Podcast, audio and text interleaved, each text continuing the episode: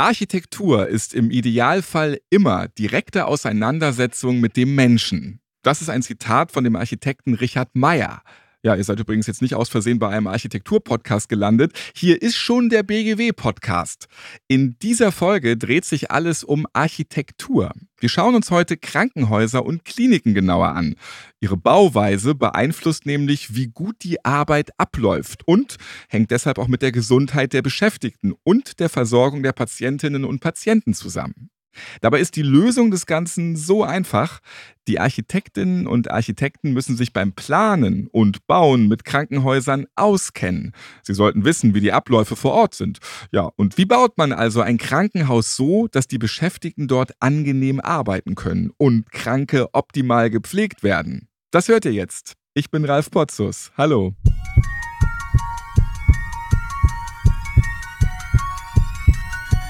Herzschlag für ein gesundes Berufsleben.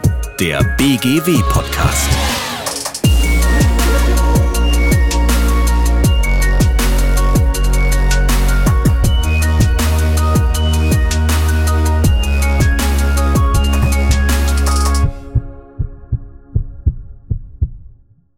Folgendes Szenario. Eine Pflegefachkraft ich nenne sie jetzt mal Hanna, soll den frisch operierten Patienten Lukas zum ersten Mal vom Liegen aufsetzen und ihn dann auf die Toilette führen. Da der Hanna aktuell alleine ist und sie Lukas unmöglich ohne Hilfe heben kann, benötigt sie Hilfsmittel, wie zum Beispiel Krücken. Die Krücken wiederum sind jedoch nicht schnell griffbereit auf der Station, weshalb sie auf eine andere Station muss und sich dort welche leiht. Warum das so ist?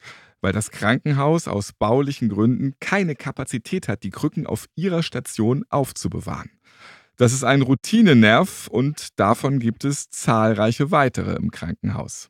Wer entscheidet dort über bauliche Lösungen und wie vermeiden wir so ein Stresslevel, wie ihn Hanna im Beispiel hatte? Darüber spreche ich jetzt mit Professor Tom Gutknecht. Er arbeitet seit vielen Jahren als Architekt und plant Gebäude für das Gesundheitswesen. Hallo Tom, liebe Grüße nach Murten in die Schweiz. Hallo Ralf, danke für die Einladung. Sehr gerne. Geografisch bist du in der Nähe von Bern, richtig? Ja. Ja, was können denn jetzt Beschäftigte machen, wenn auf der eigenen Station kein Platz für Hilfsmittel ist? Stichwort Krücken. Ja, überlegen wir mal, was ist denn das für eine Krücke? Worum geht es da bei Pflegekräften? Das, was du jetzt Krücke genannt hast, das sind, was wir in der Ergonomieplanung Transfermittel nennen. Und mit diesen hydraulischen Transfermitteln können wir Patienten alleine bewegen und nicht zu zweit oder zu dritt, wie das heute nötig wäre. Aber dafür muss der Bau stimmen. Dafür muss genügend Platz sein, vor allen Dingen auch im Patientenbad. Und das ist heute in über 90 Prozent der Fälle nicht der Fall. Ja, man könnte jetzt ja auch sagen, meine Güte, die zwei Krücken, die kriegt man dann noch irgendwo hingestellt. Aber es gibt halt ein paar mehr Patientinnen und Patienten und schon eben auch ein Krückenproblem, wenn für alle sowas benötigt wird. Inwiefern beeinflusst die Architektur jetzt die Gesundheit der Beschäftigten noch? Die Gesundheit der Beschäftigten hängt vor allen Dingen auch von ihrem Arbeitsstress ab. Und der Arbeitsstress wird durch die Vielzahl der Aufgaben bestimmt, die teilweise auch sagen es was ganz ehrlich, unnötig sind. Es sind vermeidbare zusätzliche Aufgaben zu bewältigen. Die Pflegekräfte sind vielfach eigentlich mehr Möbelpacker mit Zusatzausbildung in Pflege, denn sie müssen Tische wegräumen, Stühle wegräumen, bevor das zweite Bett aus dem Zweibettzimmer überhaupt herausgefahren werden kann. Stress reduzieren mit Hilfe von Krankenhausarchitektur. Das ist unser Thema heute und ich persönlich wäre jetzt nicht darauf gekommen, dass mit der richtigen Architektur schon Stress vermieden wird. Sehr spannend. Mit welchen Maßnahmen kann der Betrieb da unterstützt werden und nutzen viele diese Möglichkeiten überhaupt? An der Stelle müssen wir natürlich sagen, dass Architektur einfach sehr viel bescheidener sein muss.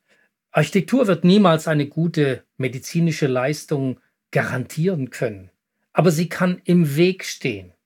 Und wenn sie im Weg steht, dann behindert sie das Arbeiten, löst Stress aus, löst unnötige Tätigkeiten aus, macht ergonomisches Arbeiten unmöglich und gefährdet somit auch die Mitarbeiter. Hast du so ein paar Beispiele, warum die Potenziale oft ungenutzt bleiben? Das ist ein weites Feld und es fängt damit an, dass wir keine Ausbildung haben für Krankenhausplaner. Anderes Beispiel, hier bei uns in der Schweiz, wenn du Wanderführer werden willst, dann brauchst du eine lange Ausbildung, die dich mehrere 10.000 Franken kostet. Du machst Prüfungen in Biologie, Geologie, Geschichte, Geografie. Der Krankenhausplaner braucht überhaupt keine Ausbildung und Klassifikation. Das ist natürlich ein Problem. Und wenn wir so weitermachen, dann kommen wir nie zu guten Lösungen. Wir müssen also den Prozess, wir müssen die Planung besser aufstellen, solider aufstellen und mit mehr Fachwissen anreichern. Ja, die Krücken, die müssen schon mitgedacht werden, wenn man eben so ein Krankenhausgebäude auf dem Papier entwirft. Und das kann man dann eben auch nur, wenn man das Wissen da hat. Es gibt keine Ausbildung, hast du eben schon erwähnt. Du bist einer der letzten Architekten mit Wissen, wie es in so einer Klinik abläuft. Woher hast du dieses Wissen? Und warum gibst du noch dich?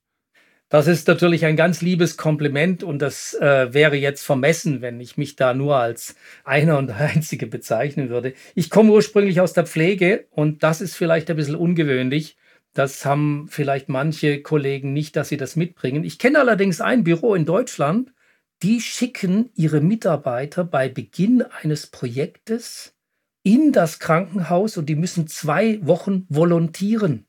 Mhm. damit sie das mal kennenlernen, was es heißt, mit der vollen Bettpfanne gegen eine Tür, die einen automatischen Türöffner hat, zu scheppern und dann fliegt einem das Ganze um die Ohren. Nur wenn man das fühlt und erlebt, kann man es auch wirklich planen. Und deswegen brauchen wir sehr viel mehr Praxis für die Planer. Sie müssen viel mehr die Prozesse der Medizin und der Pflegenden kennen. Das ist das eine. Warum gelingt trotzdem die Umsetzung nicht? Warum müssen sich Beschäftigte Tag für Tag mit, du hast es vorhin schon erwähnt, so vor allem Hebe- und Wegräumarbeiten auseinandersetzen? Ich glaube, dass die Krankenhausprojekte einfach in der falschen Reihenfolge entwickelt werden. Wir müssen von innen nach außen denken. Und wir dürfen nicht mehr sagen, dass wir den Prozess, ja, diese Sachen mit dem Betrieb, das werden wir dann schon irgendwann klären sondern wir müssen den Betrieb am Anfang denken. Wir müssen die Prozesse zunächst verstehen und um diese Prozesse schlussendlich eine Architektur bauen. Ich habe es ja letztens persönlich sogar erlebt. Ich musste ins Krankenhaus und auch für die Menschen, die dort eben dann behandelt werden, ist es nicht immer so einfach. Da musst du mal hochgehen, mal runtergehen, diese Treppe nehmen, mit dem Fahrstuhl fahren. Dann ist E0 irgendwie doch nicht der Bereich, wo du rausgehst, sondern es ist der Keller und du musst auf E1 fahren. Das ist dann die untere Ebene, obwohl eigentlich ja erster Stock und so weiter. Also du merkst einfach nur, es gibt ganz viele Knoten und das ist natürlich auch für Patientinnen und Patienten sehr kompliziert. Aber für die, die den ganzen ganzen Tag da arbeiten, die haben dann irgendwann so ihre Abkürzung durch den ganzen Dschungel der Gänge gefunden und arbeiten damit. Aber es muss ja im Vorfeld schon richtig gebaut werden. Und es ist Architektur. Wenn man das halt am Anfang nicht gleich richtig baut, dann ist es unpraktisch. Hast du da so ein paar Beispiele, was man da halt am Anfang schon mal, ja, richtig machen kann? Da gibt es ganz einfache Dinge. Und das, was du beschreibst, das nenne ich immer die vertikale Verwirrung. Ja. Das heißt, wir haben, du hast es eben genannt, wir haben dann Erdgeschoss, wir haben erstes Obergeschoss, wir haben Untergeschosse und Untergeschosse sind dann auch psychologisch belastet, da will niemand hin, da will niemand arbeiten. Das mache ich schon seit 20 Jahren nicht mehr. Für mich gelten Ebenen in Zahlen. Die Eingangsebene ist 00 und dann darüber 01, 02, 03 und die Ebenen unterhalb von 00 sind 99, 98, 97 etc. Auf die Weise nehmen wir die psychologische Komponente des Untergeschosses heraus. Wir müssen auch nicht vermischen zwischen Zahlen und Buchstaben und wir können einfach rechnen und Bezüge herstellen. Außerdem ist es wichtig, weil wir an den Gebäuden, die zum Beispiel am Hang liegen und unterschiedliche Gebäude sind, immer noch eine klare Kennung brauchen, auf welcher Ebene, auf welcher Nummer wir hineinkommen. Das ist dann einfacher zu machen. Und diese logischen Schritte brauchen wir am Anfang. Genau die gleichen Probleme erleben wir in der Frage der Rasterausbildung, der grundsätzlichen Entscheidungen, die wir treffen für ein Gebäude. Die haben enorme Wirkungskraft und wenn wir das später versuchen zu korrigieren oder zu verändern, klappt das nicht mehr. Es hilft ungemein, wenn man nach E32.3 auf einmal nicht E32.5 vorfindet. Und man fragt sich, wo ist denn dieser Gebäudetrakt abgeblieben? Das stimmt. Das, was du gerade erklärt hast, finde ich nachvollziehbar. Vom 4. bis 6. September, da findet das BGW-Forum Sicher und Gesund im Krankenhaus statt. Vor Ort und auch online. Ja, das könnt ihr euch gerne mal anschauen. In den Shownotes dieser Podcast-Folge findet ihr auch einen direkten Link dorthin. So, Tom, jetzt kannst du dich mal kreativ austoben. Du darfst jetzt ein neues Krankenhaus bauen. Hier in diesem Podcast. Ne? Wie würdest du das bauen, damit es für die Mitarbeitenden vor Ort angenehm und praktisch ist? Und deine Ausführungen, die werden dann auch im BGW-Forum Workshop dann noch weiter vertieft. Ja, da werde ich auch immer gefragt, sprich doch nicht immer von diesen ganz negativen Dingen. Sag doch mal, was wäre denn ein wirklich gutes Krankenhaus? Und da gibt es einen wirklich großen Leitstern. Ein Krankenhaus, das wunderbar funktioniert hat. Das ist das Ospedale Maggiore di Milano von Filarete, 1476 gebaut und hat 500 Jahre als Krankenhaus perfekt funktioniert. Wie geht das? Das geht mit vier Regeln. Wenn man diese Regeln befolgt, dann hat man ein gutes Krankenhaus. Regel 1, wenige Geschosse. Regel 2, sehr hohe Geschosshöhen, nichts unter 4,40 Meter. Regel 3, angemessene Gebäudetraktive, damit man alle Abteilungen unterbringt, also zum Beispiel drei Felder, 8,40 Meter. Und Regel 4, große Lichthöfe.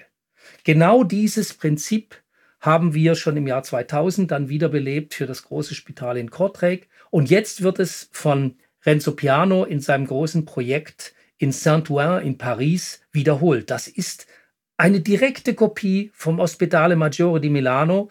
Wunderbar, dass das so aufgenommen wird. Aber es kommt noch ein Punkt dazu, der ganz wichtig ist.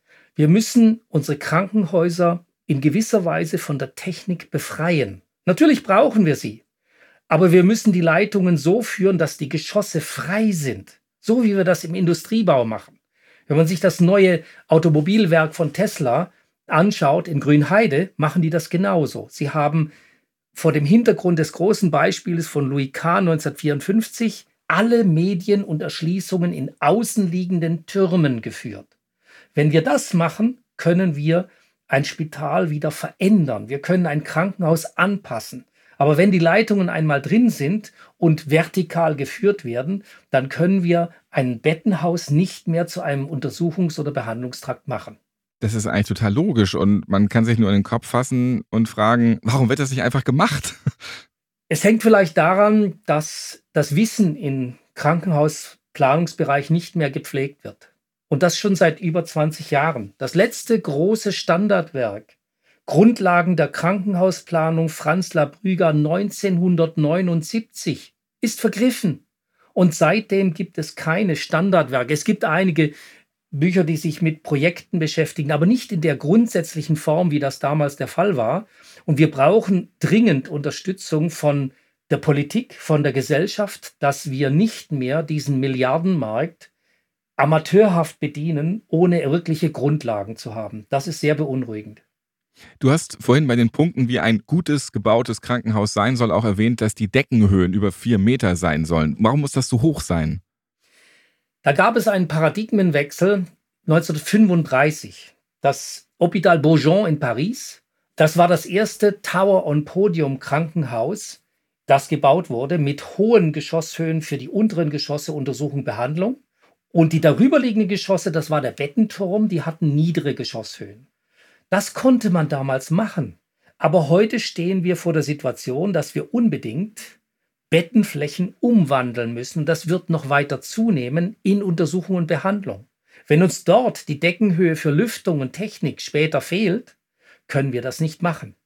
Deshalb ist es kein Luxus, in allen Geschossen mindestens 4,40 Meter Geschosshöhe, Oberkante, Oberkante vorzusehen.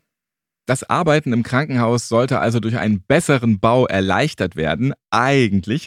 Jetzt gibt es jedoch einen großen ökonomischen Druck. Die Arbeitsabläufe, die sollen effizienter werden und dadurch wird der Stress am Arbeitsplatz oft noch größer. Kann Krankenhausarchitektur einen Beitrag dazu leisten, um den Stress bei den Mitarbeitenden im Krankenhaus zu reduzieren? Auf jeden Fall. Denn wenn wir uns anschauen, Stress, was steht eigentlich dahinter? Dahinter stehen Ängste. Nicht nur Patienten haben Ängste, auch Mitarbeiter haben Ängste, Versagensängste, Ängste wegen Zeitdruck etc. Was sind eigentlich Ängste? Das ist ein Hormoncocktail. Das sind Corticoide, das ist Adrenalin und so weiter. Das ist nicht heilungsfördernd, es macht die Mitarbeiter krank und es ist genauso bei den Patienten. Wie können wir das lösen? Ich rede da von einer Peace-of-Mind-Architektur. Das heißt, wir müssen alle Dinge, die der Mitarbeiter braucht, direkt um seinen Arbeitsplatz platzieren und nicht dem Mitarbeiter zusätzlich zum Beispiel Wege für logistische Aufgaben aufbürden, die eigentlich gar nicht in seiner Arbeitsbeschreibung stehen. Das führt nachher zu dieser Ineffizienz, das führt nachher dazu, dass wir einfach die Pflegekräfte und die Zeit gar nicht mehr bezahlen können. Das heißt ja auch, dass man umdenken muss, wie so ein Krankenhaus nachher strukturiert ist in den verschiedenen Abteilungen, oder? Ja, ich möchte gar nicht mehr von Abteilungen sprechen. Ich denke, dass das Abteilungsdenken, wir haben eine Chirurgie, wir haben eine innere Medizin, wir haben eine Gynäkologie, das ist in meinen Augen vorbei. Warum? Wir haben den multimorbiden Patienten. Die Frau Meier bekommt eine neue Hüfte, sie hat aber einen grauen Star, sie hat ein Herzproblem, sie ist diabetisch 2 krank und sie ist ein bisschen dement. Heißt, wir brauchen Räume, in denen die medizinischen Fachgebiete sich ständig begegnen und austauschen. Denn wir brauchen eine Differentialdiagnostik über die Fachgebiete hinweg. Und daraufhin müssen wir diese kleinen Königreiche der Abteilungen komplett aufheben. Ein Ambulatorium muss hinter den Behandlungsräumen eine Begegnungsstätte für Ärzte und medizinisches Personal haben, damit hier die multimorbiden Patienten in ganz vielen Facetten ihrer Bedürfnisse betreut werden können. Man sieht ja auch ganz oft in Krankenhäusern die Beschäftigten immer irre lange Gänge, die ganze Zeit immer nur gehen. Also das sind ja schon Marathonläuferinnen und Läufer, weil sie einfach immer ganz viele Strecken gehen müssen.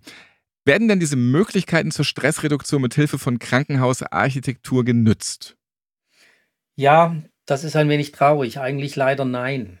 Warum? Weil auf dem Wege zur Realisierung des Projektes die Prozessbetrachtung erstens sehr spät kommt und dann meistens unter dem Aspekt der Einsparungen reduziert wird. Was nicht beachtet wird dabei, Baukosten sind statisch, die treten einmal auf, Betriebskosten sind dynamisch, die kommen jedes Jahr. Innerhalb von zweieinhalb Jahren verbraucht ein neues Krankenhaus mehr an Betriebskosten als jemals für den Neubau ausgegeben haben. Mit anderen Worten, wir müssen uns darauf konzentrieren, die Betriebskosten zu senken und nicht die Baukosten. Gedacht wird aber leider immer andersrum und deswegen kommt es nicht dazu, dass die Möglichkeiten für eine bessere Krankenhausarchitektur ausgeschöpft werden. Der Klassiker ist sicher, ach, das ist ein super Raum. Schade, im Sommer ist er 40 Grad heiß. Hätten wir doch mal eine Lüftung noch besser einbauen müssen. Auch an der Stelle können wir, wenn wir etwas bescheidener vorgehen, sehr viel lernen. Wir müssen überlegen, mit welchen Techniken zum Beispiel andere Kulturen in Klimazonen, die sehr viel höheren Temperaturen ausgesetzt sind, arbeiten. Francis Kehre, der Pritzker-Preisträger von 2022. Pritzker-Preis, für alle, die es nicht kennen, ist so eine Art Nobelpreis der Architektur. Der erste Preisträger aus Afrika zeigt uns mit seinen Gesundheitsbauten, wie man in Klimazonen mit wesentlich höheren Temperaturen mit der Situation besser umgeht. Konkret heißt das, wir dürfen es uns nicht mehr leisten, Bauten zu planen, mit denen wir nachher mit teuren technischen Mitteln unsere Planungsfehler korrigieren müssen. Was mich dabei ja immer so ärgert, sämtliche Expertinnen und Experten in allen möglichen Bereichen, die sagen schon mit ihrem Fachwissen, guck mal, so muss das laufen. Du hast vorhin das eine Buch erwähnt von 1979 und trotzdem wird das immer alles ignoriert. Da haben wir natürlich ein Problem in den Entscheidungsabläufen für solche Projekte. Und das läuft völlig anders als zum Beispiel im industriellen Bereich, wenn wir einen Projektplan für einen Laborbau für die Pharmamedizin. Hier kommen sehr, sehr klare Spezifikationen und sehr klare Vorstellungen zum Tragen bereits zum Beginn der Planung. Die Krankenhäuser heute sind eigentlich überfordert damit, dass sie als Eigenunternehmer, denn das sind sie mit den Fallkostenpauschalen, die ganze Planung und die Verantwortung dafür selber stemmen müssen und niemanden zur Seite gestellt bekommen, der sie dabei unterstützt. Für die Planung selber wird aber auch zu wenig Zeit gegeben. Man stelle sich vor, man schickt zehn Gruppen zu fünf Leuten für drei Monate in ein Exil und sie sollen alleine und ohne Hilfsmittel ein Krankenhaus für die nächsten 60 Jahre bauen. Das wird dann innerhalb von drei Tagen entschieden und soll das Fundament sein für die Zukunft der Medizin. Da müssen wir uns doch fragen, ist dieses Vorgehen im Architekturwettbewerb für Krankenhäuser noch überhaupt zukunftsfähig? Sternchen unten, das günstigste Angebot gewinnt. Das ist richtig. Und da sind wir natürlich auch immer wieder gefangen in dieser Preisspirale. Das günstigste Angebot gewinnt.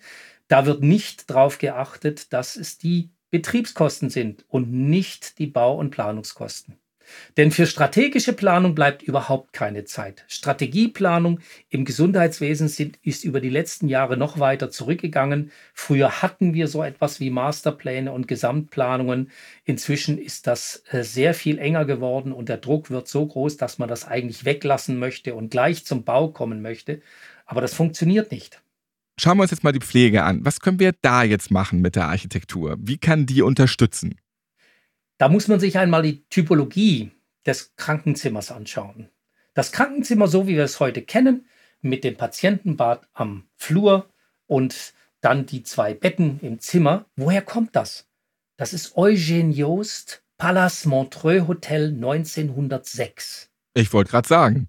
Und dann hat es 60 Jahre gebraucht, bis es im Krankenhaus war. Und heute bauen wir das immer noch, obwohl wir heute ganz andere Bedingungen haben und unsere Verweildauer von 20, 30 Tagen auf unter fünf, unter vier Tagen geschrumpft sind. Konkret heißt das, wir brauchen einen Sichtbezug zwischen dem Pflegeflur und dem Patientenzimmer. Wir müssen vieles im Vorbeigehen, im Sichtbezug machen, was heute schon in der Intensivmedizin in vielen Krankenhäusern passiert, aber nicht in der Normalpflege. Interessant dabei ist, dass solche Modelle im angelsächsischen Raum funktionieren. Ich habe das in Neuseeland, in Australien, ich habe das in Hongkong machen können, aber nicht in Zentraleuropa. Erst vor ungefähr zehn Jahren haben die Holländer jetzt damit angefangen, das auch auf den Normalstationen umzusetzen und das mit großem Erfolg. Und das hebelt ja auch viele Probleme weg. Wenn man reingucken kann, dann müssen auch nicht diese ganzen laut piepsenden Geräte noch lauter sein, wenn die Tür zu ist und die Wand davor. Man hat einfach eine viel bessere Sicht. Stimmt da alles? Ist da alles okay? Richtig. Dennoch wird immer argumentiert, ja, das schränkt ja die Privatsphäre des Patienten ein. Dabei sehen wir bei solchen Lösungen natürlich immer Doppelglasscheiben mit dazwischenliegendem Storen, vor denen der Patient steuern kann. Aber was wir aus den Projekten in Holland sehen, ist, dass die Patienten gesehen werden wollen. Denn sie sind krank und es geht ihnen nicht gut in dieser kurzen Zeit, die sie im Spital sind. Die Entscheider, die aber sagen, ja, das ist doch Privatsphäre, das schränkt mich ein, die machen das aus dem Blickwinkel des Gesunden. Menschen, der natürlich nicht gestört werden will. Wir müssen uns also viel mehr in den Blickwinkel des Patienten bewegen, um zu verstehen, was ein Patient im Krankenhaus wirklich braucht. Aber du fragtest doch vorhin, warum werden diese Potenziale eigentlich nicht genutzt? Was passiert dort? Eigentlich ist eines der großen Probleme, dass die Aufgaben im Krankenhausprojekt und in der Realisierung Fragmente bleiben. Es sind Bruchstücke, die nicht miteinander richtig vernetzt werden.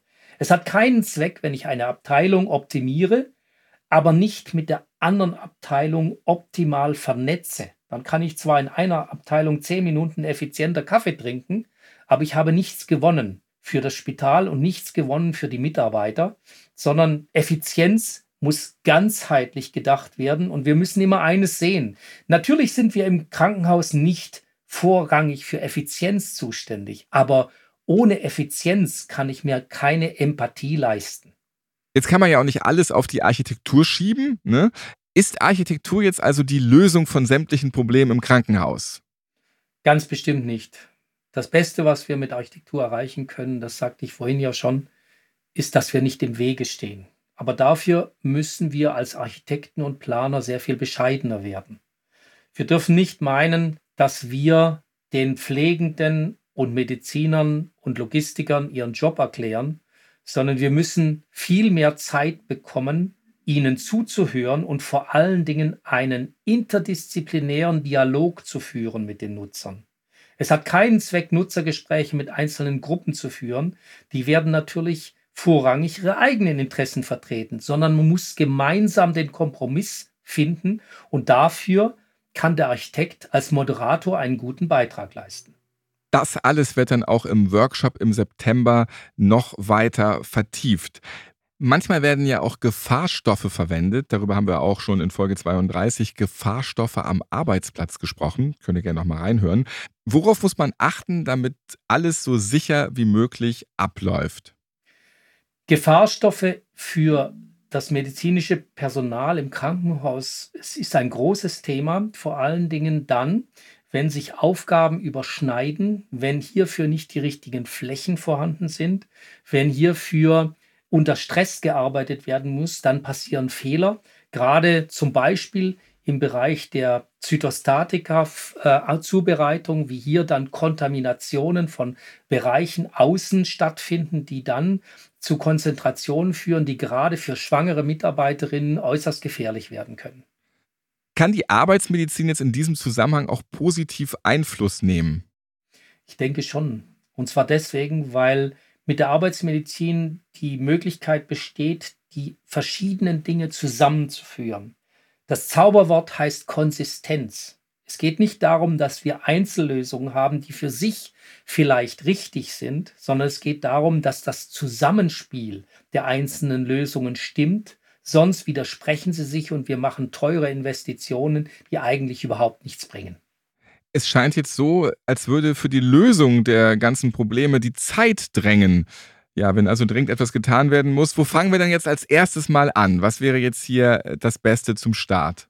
Das Beste zum Start ist eigentlich das, was wir auch einem Patienten in einer Stresssituation raten würden. Erstmal Luft holen und nicht überstürzt handeln.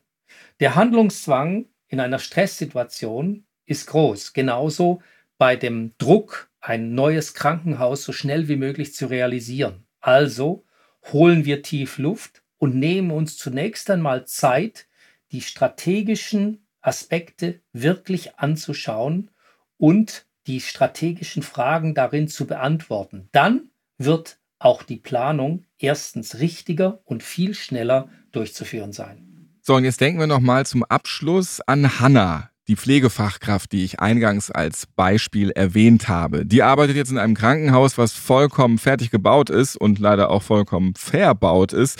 Die sagt sich, ja super, davon habe ich ja nichts mehr, hier wird nichts mehr neu gebaut. Wie kannst du die jetzt trösten? Da gibt es natürlich Möglichkeiten, weil wir vielleicht dann nicht das Ideale erreichen, aber weil wir zumindest wesentliche Verbesserungen trotzdem umsetzen können. Was heißt das konkret? Meistens ist in den Patientenbädern die Toilette nicht in gerader Linie von der Tür zugänglich und damit für die Transfermittel, für die hydraulischen Transfermittel nicht in gerader Linie zu befahren. Was wir machen können, ist zum Beispiel schwenkbare WCs einzubauen, dann muss man nicht das ganze Patientenbad ändern. Und wir können trotzdem mit dem ergonomischen Arbeiten, mit den richtigen Hilfsmitteln beginnen. Das ist zumindest mal ein Schritt in die richtige Richtung. Und das hört sich sehr gut an. Das heißt, es gibt auf jeden Fall in sämtlichen Bereichen, auch wenn es schon fertig gebaut ist, Hoffnung. Vielen Dank, Tom Gutknecht, für diese interessanten Einblicke in den Krankenhausbau. Wir haben heute gelernt, wie wichtig die richtige Planung eines Krankenhauses ist. Dankeschön. Und an der Stelle von meiner Seite wirklich nur der Punkt, dass Architektur bescheiden bleiben muss, damit wir der Sache dienen und uns nicht in den Vordergrund stellen bei einem so wichtigen Thema wie der Versorgung von Menschen mit medizinischer Leistung. Alle weiteren Podcast-Folgen, die findet ihr auf www.bgw-online.de slash podcast. Ja, und überall da, wo es Podcasts gibt. Übrigens freuen wir uns auch immer über eine Bewertung. Schaut doch gerne in die Shownotes, dort gibt es weitere Infos zum BGW-Forum sowie zum heutigen Thema. Und damit verabschiede ich mich. Bis zum nächsten Mal.